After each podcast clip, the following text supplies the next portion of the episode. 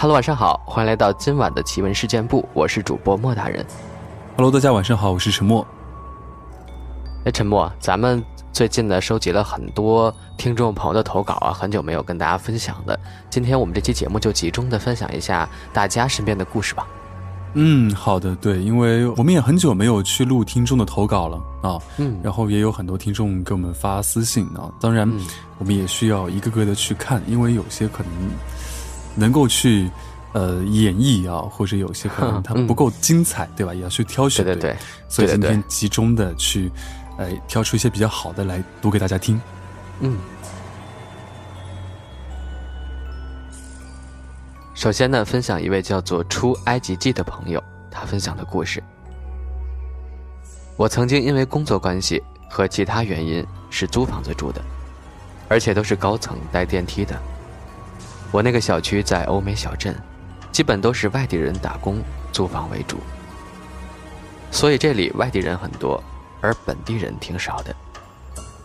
我住二十二楼，房租五百加一百押金，和很多住户一起住，算是隔断间吧，不算大。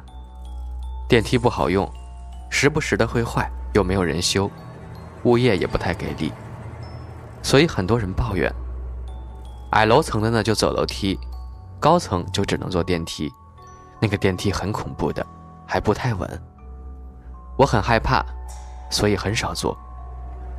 因为那个时候我还没有找到合适的工作，所以能不出去我就不出去。惦记着到期要么回家，要么重找房子。有一回有一个小男孩，大概上幼儿园吧，那天也挺邪门的，竟然无人看管。小孩子也没什么可玩的，偏偏就进了电梯去玩。可是他那么小，是无法按很高的楼层的。当时呢，也没有人给他按。可是电梯偏偏打开了，小孩进去之后门关了，然后停留在十八楼就不动了。之后看监控说孩子出去了，像有人在逗他玩，一边玩一边跑，还挺开心的。奇怪的是。那层楼没有人，而且很安静，也没有人出来或是干嘛的。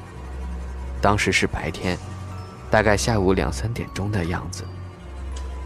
夏天不可能没人，可当时就是没人出来。小孩呢自己和空气笑玩，之后就往窗户那儿走。那个窗户是打开的，而且没有防护栏。小孩就这么被空气托举，貌似抱着的状态。放在了窗户的边上。小孩很开心，也不害怕。接着，恐怖的一幕发生了，他突然跳下去摔死了。当时下面还有很多人，有一个小游乐园，有滑梯之类的。因为里面还有个幼儿园在经营，有时候会有老师带孩子出来玩。看到那一幕，所有人都傻了。那小孩当场死亡。然后警察、法医的都来了，孩子妈妈当时哭死过去就没醒过来，孩子爸哭的都呆滞了，没有眼泪。据说孩子是独苗，因为一些原因，父母始终怀不上，到处求神拜佛的才得了这么个孩子，可是现在死了。后来听说那个孩子的妈妈因为想孩子想的精神失常了，经常半夜在孩子死去的地方出现。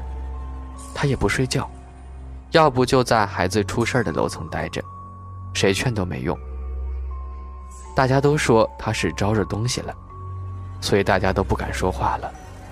偶尔看见他就劝说几句，他就笑，但是那个笑容很吓人。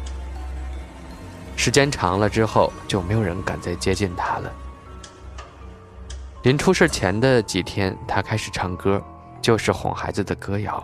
而且开始说话了。她和她老公说，她儿子要回来了，她看见了，孩子要陪她玩，讲故事。她老公也没放在心上，也不当回事儿。直到邻居也突然看见了死去的孩子，就站在出事的地方，眼睛直勾勾地看着正在玩旋转木马的孩子他妈。这个时候才觉得大事不好，也和她老公说了这事儿。说呀，赶紧找个高人看看吧，不然要出事儿。因为我也看到了你儿子了，就站在死去的地方看着你媳妇儿呢，好恐怖呀。之后陆续也没有人敢在那个地方带孩子玩耍了。那个孩子的爸爸是坚定的无神论者，他不信鬼神之说，所以邻居在说什么他也不信。但是其他住户一时之间都人心惶惶。直到有一天，有人发现了孩子妈妈的尸体，和孩子的尸体躺的地方是同一个位置。之后，男主人连夜搬家跑路了，在之后出现了几次事故，还死了两个孩子，都是摔死在同一个位置。很快，十八层就被封闭了，所有人能搬家的都走了。只剩下一些不信鬼神的，直到后来才知道，十八层在多年前死过一个女的，是个孕妇，都快生产了。有一天回家，不幸碰到了刚偷完东西的小偷。这小偷也不知怎么想的，偷完东西走就得了呗。他不，他把孕妇拖进电梯砍死了，整个电梯里都是血。只有本地人知道这事儿，外地人或者来过来租房的人。有的不知道，偏偏第一个死去的孩子就是电梯自己打开进去，上的十八层，又摔死在楼下的，然后又带走了他妈，还有别的孩子。高人过来以后处理了一下，留了符，说这个电梯要么换，要么封闭，以后不能再用了。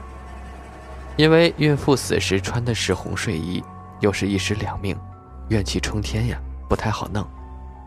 在之后换没换不清楚，可是电梯一样用，而且又出事儿和死人。我曾经也不幸中招，只是可能我命大吧，那东西没能弄死我。希望这个故事能跟大家分享出来。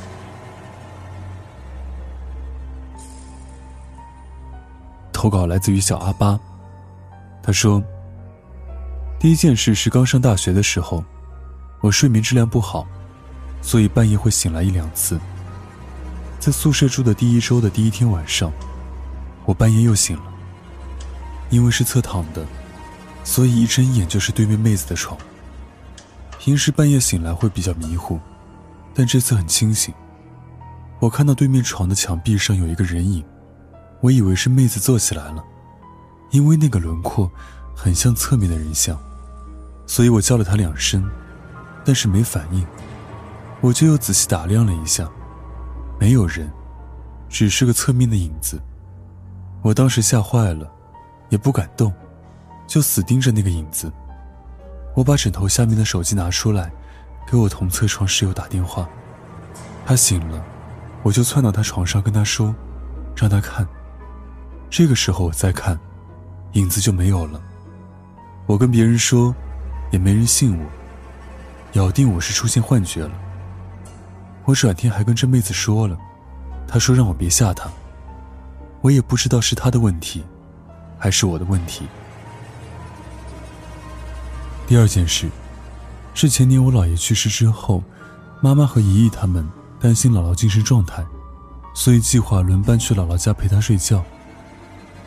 第一天，就我跟我妈去陪睡，因为姥姥家两室嘛。我跟我妈睡小屋，小屋那个门坏了，关不上，我就用了一袋大米顶上了。半夜我还是醒了，我当时确实是迷糊的，我只是觉得门的方向有点亮，我就往门那边看，我发现门开了，门外面就是过道的地方，有一个高高大大的影子，我就一激灵清醒了。我姥爷个子很高很壮。我觉得那就是他，但是肯定还是害怕的，我就躲我妈身后了。但是，一想不应该这样，我就又探出头，这时候发现什么都没有了。还有，在火葬场的时候，听妈妈他们聊天，就说老爷在去世之前有较多的反常举动，比如，他是在九月份去世的，天气还很热。之前老爷头发都没剩多少了，每天还是要好好梳洗、洗头，这样打扮自己。但是那个夏天，他跟家里人说，要求给自己剃一个光头，说头发麻烦了，剪完光头，我们还笑他好久。还有一件事，他去世半年前开始，就说想自己的小学老师了，想病好之后去看看他，不知道他还有没有活着。我现在也经常想起我的姥爷。去年，我妈做梦梦见姥爷说，他现在被水泡着了，不舒服。我妈就给老家打电话，让去坟地上看看。去了一看，发现有个好大的老鼠洞，洞里灌进去好多水，于是又找人清理了，盖好了土。我现在很想我姥爷，希望他在天上过得开心。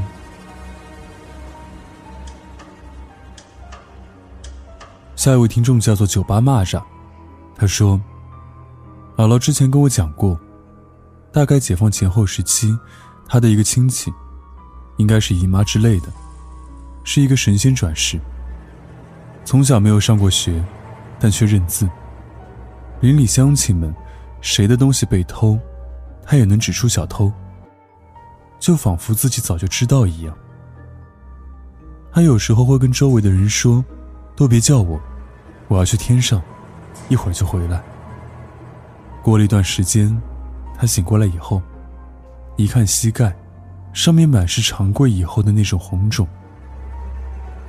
那时候要打猪草，每次打猪草，他都先让别人挑地，等别人挑完了，留下一块猪草最少的地，但只要是一眨眼之间，他便能割完草，真的就是一眨眼间，而且每次都是割草割的最多的。但不知为何。他几次三番的给自己母亲说，她不能嫁人，一嫁人就会死。但在那个年代，哪有女子不嫁人这种事？于是，他的母亲便给他寻了一门亲事。在嫁人当天早上，被发现在房里断了气。在他去世后，他的母亲没日没夜的哭。有一晚，他的母亲做梦梦到了自己女儿，告诉他，自己在哪个庙。哪个是自己？第二天，他的母亲到了那座庙，刚刚找到他女儿的神像，便听到他女儿的声音跟他说：“以后不要来看他，也不要再哭了。如果再哭，不过几日，便会随他而去；如果跟什么事都没发生一样，就会长命百岁。”从那以后，他的母亲再也没有哭过。最后。他母亲活到了九十多岁。无论是过去还是现在，九十多岁也的确算是长寿了。还有是发生在我妈身上的。前几年的一天早上，我妈跟我姥姥交谈时，我听到了我妈说我姥爷，也就是我姥爷给她托了个梦，具体内容我没有听到。前几个月，我姥爷因为心梗去世了，听我妈说。我姥爷的脸色不像是憋着，怎么看就是面相平和，就像早知道一样。几天前，我妈做了一个梦，梦到我姥爷穿了一身干干净净的白衬衫，就像是那种有什么重要活动时穿的白衬衫，然后跟我姥姥说了一句：“出去喝酒了”，便出门了。后面的事，我也不太清楚了。去年夏天，我爸因为某些事情与别人闹了不快，差点打了官司。事情过后，我爸跟我们说，他小时候在外面玩时，一个算命先生过来跟他说：“你四十岁时会有一场关节，过不过得去就看你了。”而去年夏天，我爸才四十一，